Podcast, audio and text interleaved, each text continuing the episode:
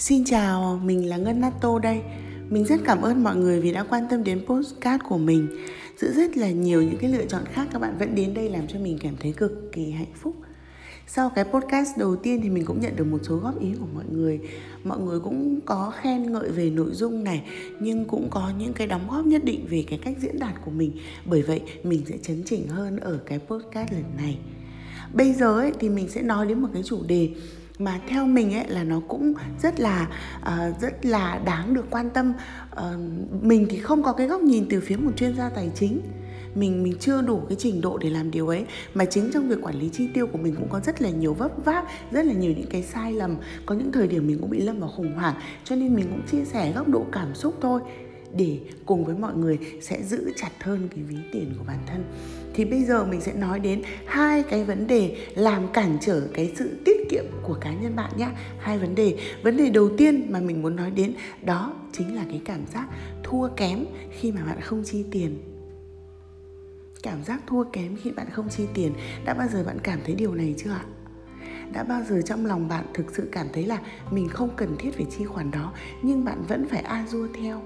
Và nghe ở đây thì thì chắc là nhiều người sẽ cảm thấy buồn cười chứ ở trong thực tế mà xem đôi khi từ chối cái sự a du ấy nó khó lắm. Mình kể cho các bạn nghe một cái câu chuyện một cái câu chuyện có thực và là một câu chuyện buồn trong cái uh, chuỗi thời gian mình đi làm. Và nó là một cái kinh nghiệm theo mình là máu và nước mắt. Nó vừa gây tổn thương tủi hổ nó lại vừa làm cho mình cảm thấy thất bại nữa đó là trước đây ấy, khi mà mình đi làm việc ở một cái một cái nơi làm việc khác không phải là cái nơi bây giờ thì ở đó có một cái người mà làm việc cùng với mình ở trong cùng một phòng. Thì cái người này tuy đã lớn tuổi nhưng mà họ có một cái một cái tính cách hơi ngạo mạn. Chính vì cái tính cách hơi ngạo mạn này nên là họ không từ chối không bao giờ từ chối cái việc chỉ trích người khác một cách bất lịch sự. Trong đó thì họ luôn tỏ ra là lên mặt vì tiền vậy là họ thường có những câu ờ, có những câu nói theo kiểu rất khó nghe. Nào là, chẳng lẽ khó khăn lắm hay sao mà 10 lần đều mặc một cái áo giống nhau? Đại để như thế. Thậm chí còn thô thô đến cái mức mà hỏi thẳng là, đám cưới của anh A, chị B thì mày bỏ phong bì bao nhiêu? Và mình cũng rất là thật thà thì mình nói là, mình bỏ từng này, bỏ từng kia. Vậy là người ấy cười khẩy mình. Nó cưới ở một cái khách sạn sang như thế mà mày bỏ được từng ấy thì đêm nay nó về nó kiểm phong bì, nó khóc. À đấy, đại để những cái lời lẽ như thế tất nhiên mình cũng phải thừa nhận rằng là mình mình đã sai khi mình quá chú tâm vào những lời lẽ đó. Chắc chắn là trong một tập thể thì sẽ có người tốt và người xấu. Có người thường xuyên nói những lời rất dở thì sẽ có những người thường xuyên nói những lời rất hay. Nhưng cái tâm của mình lúc đó ấy, nó không đủ tốt không đủ vững vàng để hướng về cái hay. Mình lại toàn nghe cái dở. Vậy là bạn có thấy giống mình không? Đã bao giờ bạn bị như mình chưa? Đã bao giờ bạn bị cái hiện tượng là với cái sự tác động của người ngoài mà bạn buộc phải a dua và bạn không thể tiết kiệm được? Bởi vì bạn mỗi một lần bạn có ý định tiết kiệm mỗi một lần bạn định tằn tiện lại một chút thì bạn lại nhớ đến những lời lẽ ấy chưa? À, cái người mà đó người mà làm việc cùng với mình và hay nói cái kiểu ăn nói đó thì quả thực là do cái tinh thần của mình quá non yếu. Nên là mình cứ bị người ta tác động liên tục cứ mình mặc cái áo nào mà người ta bảo, ôi rồi cái áo này mặc đến 3 tháng rồi, vứt đi. Suốt ngày mặc một cái áo, không thấy người, không thấy ngượng, người ta lại bảo mình điều kiện khó khăn à? Đấy, những cái câu nói như thế thực sự làm cho mình rất là ám ảnh. Và đôi khi mình mua những cái món đồ mới không phải là mua vì mình cần, mà mình mua vì mình cảm thấy cay cú cho những cái lời lẽ châm chích đó.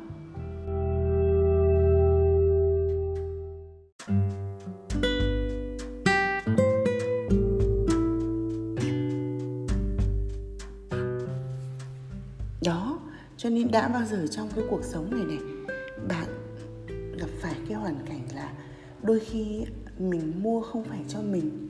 Bây giờ bạn nghĩ đến những cái món đồ khác trong cuộc đời của bạn đi ạ. À? có phải một vài quyển sách mua trưng lên ở trên giá sách ấy là để cho người ngoài đến xem không? Có phải một vài cái bộ quần áo bạn mua là vì người ngoài đánh giá cao nó không? Cái xe của bạn đi có thực là bạn thích nó không? Và lý do mà bạn thích nó cũng có phải là bởi vì mọi người đều thích và mọi người đều coi trọng nó không? Bạn thử nghĩ xem đôi khi bạn ăn một món ăn giản dị mà lại ngượng post lên facebook nhưng mà lại tranh thủ post những món sang chảnh lên để cho người khác biết là mình có tiền rồi có khi phải cố bỏ tiền ra để mua không? Nhiều khi bạn thử nghĩ mà xem um, có những cái món đồ thực sự mình không dùng hết 30% cái giá trị sử dụng của nó nhưng mình đã phải thay nó lấy một cái mới hơn, cũng vì người ngoài thích thế. Bạn bạn bạn bạn có sợ điều này không? Mình nghĩ là rất nhiều người chứ không phải một mình mình đâu, rất nhiều người sẽ sợ điều này. Mình vẫn còn nhớ chính mình, khi mà nhìn đến cái gầm để xe của cơ quan, toàn là xe xịn các bạn có hình dung được cái cảm giác mà cái cái xe của mình đó là cái xe cùi bắp nhất cả cái gầm để xe đó và hơn một người đã khích bác những lời lẽ theo kiểu, mua một cái xe xịn để đi đi. Và chính mình cũng từng nghĩ đến việc là, thôi có khi đổi xe đi, vì mọi người đều đi cái xe xịn hơn. Thế rồi cuối cùng thì mình cũng đi đến một cái quyết định là mình đổi xe thật. Nhưng mình đi xe đạp, mình đổi sang xe đạp. Bởi vì mình thấy là, thôi cuối cùng đã xác định là mình không đua được với người khác. Thì mình làm cái điều mà nó giản dị hẳn đi. Nó giản dị một cách bình thường hẳn đi. Kệ nó đi bỏ qua đi. Chả có ai lại đi đi so cái kiểu là uh, là xe đạp với xe máy cả. Nếu đi hai cái xe máy hai cái ô tô người ta sẽ so là cái này đắt cái kia rẻ. Nhưng mà xác định là đi hẳn một cái xe đạp một cái dòng xe khác. Kệ nó đi. Và rồi thì mọi việc nó cũng nó cũng ổn ổn thỏa cả. Chả làm sao cả. Bạn có hiểu ý mình không? Là bạn đừng bao giờ đặt ví tiền của bạn vào trong tay người khác. Vì bạn ấy nhớ rằng khi mà bạn đói, khi mà bạn khổ, khi mà bạn hết tiền nhá, thì những cái người khích bác bạn ấy không ai cho tiền bạn hết, không ai cho. Thực sự là là họ còn được cái dịp hả hê để tưởng bạn thế nào hóa ra lại có lúc khánh kiệt và khó khăn thế à? Đấy nên quả thực là nếu mà bạn đang đang đang vẫn còn cái tư tưởng là cảm thấy áp lực, cảm thấy stress vì những cái lời đánh giá của người khác, khi mọi người có cố gắng chọc ngoáy vào cái ví tiền của bạn, thì bạn đừng quan tâm nữa, don't care, bỏ đi bỏ đi giúp mình. Và bạn hãy nghĩ rằng là trên cái con đường bạn bỏ những cái ánh mắt dị nghị đó, bạn bỏ những cái lời chọc ngoáy đó, bạn bỏ những cái sự viển vông đó ra ngoài thì có cả một cộng đồng những cái người đang ngày ngày tiết kiệm chắt chiu đồng hành cùng với bạn. Bạn không đơn độc bạn không đơn độc chỉ là bạn chưa gặp được cái tiếng nói giống như là cái nguyện vọng của mình mà thôi. à,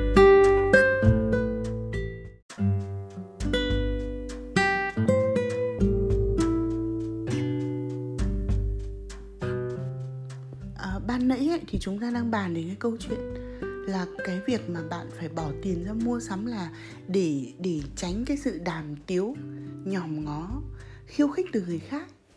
Vậy thì bây giờ mình sẽ nói đến cái vấn đề tiếp theo ấy là cái động lực mua sắm nó nằm ở trong bản thân bạn. À, rằng là bạn cảm thấy rằng là bạn phải có cái món đồ abc đó thì cái chất lượng cuộc sống của bạn nó mới đảm bảo được.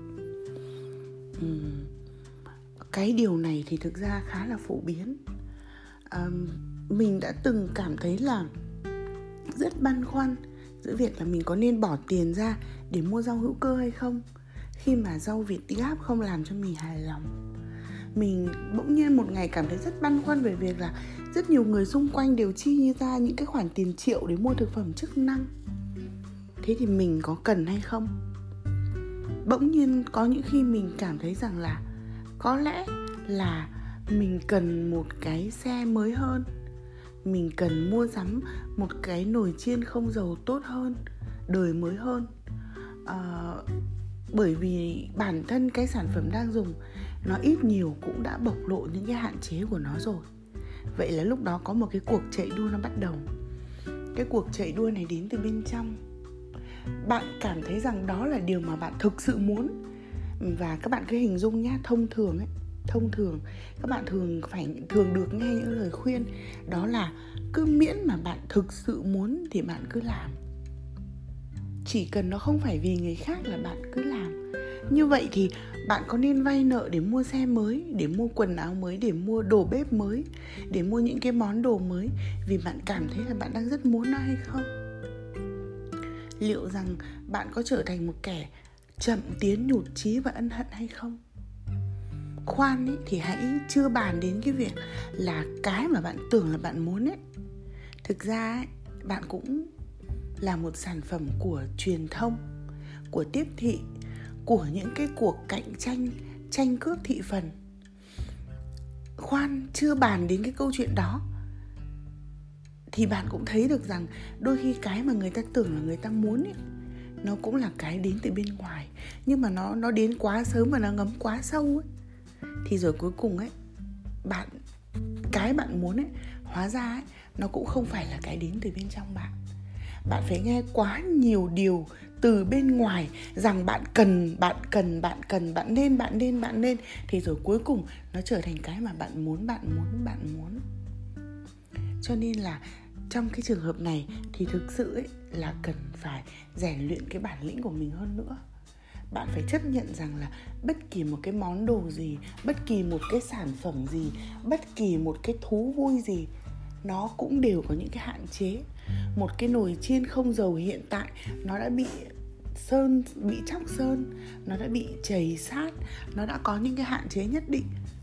Nhưng mà bạn không thể chắc chắn được là việc bạn mua một cái nồi chiên không dầu mới, nó sẽ không lặp lại những cái vấn đề mà bạn sẽ gặp phải rõ ràng không có một cái giải pháp nào hoàn hảo.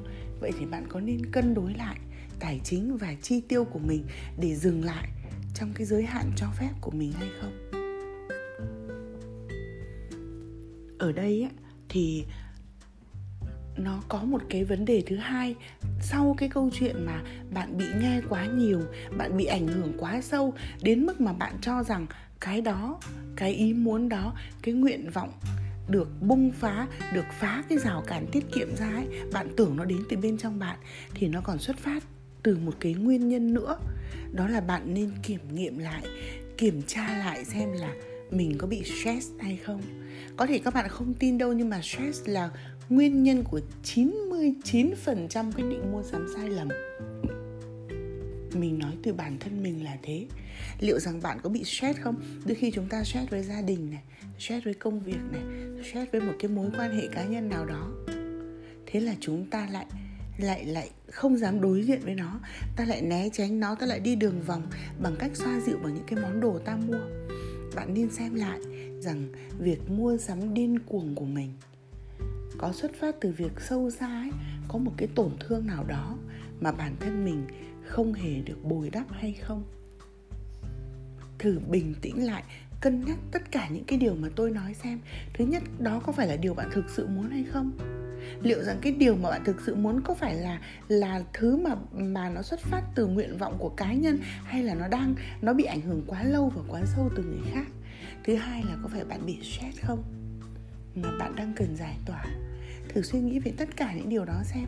Chắc chắn bạn sẽ thấy rằng là không khó khăn lắm đâu để vượt qua vượt qua những cái, cả những cái ánh nhìn cay nghiệt, những cái sự mỉa mai trách cứ từ những người xung quanh về ví tiền của bạn và sẽ vượt qua được cả những cái nguyện vọng không chính đáng của bản thân mình.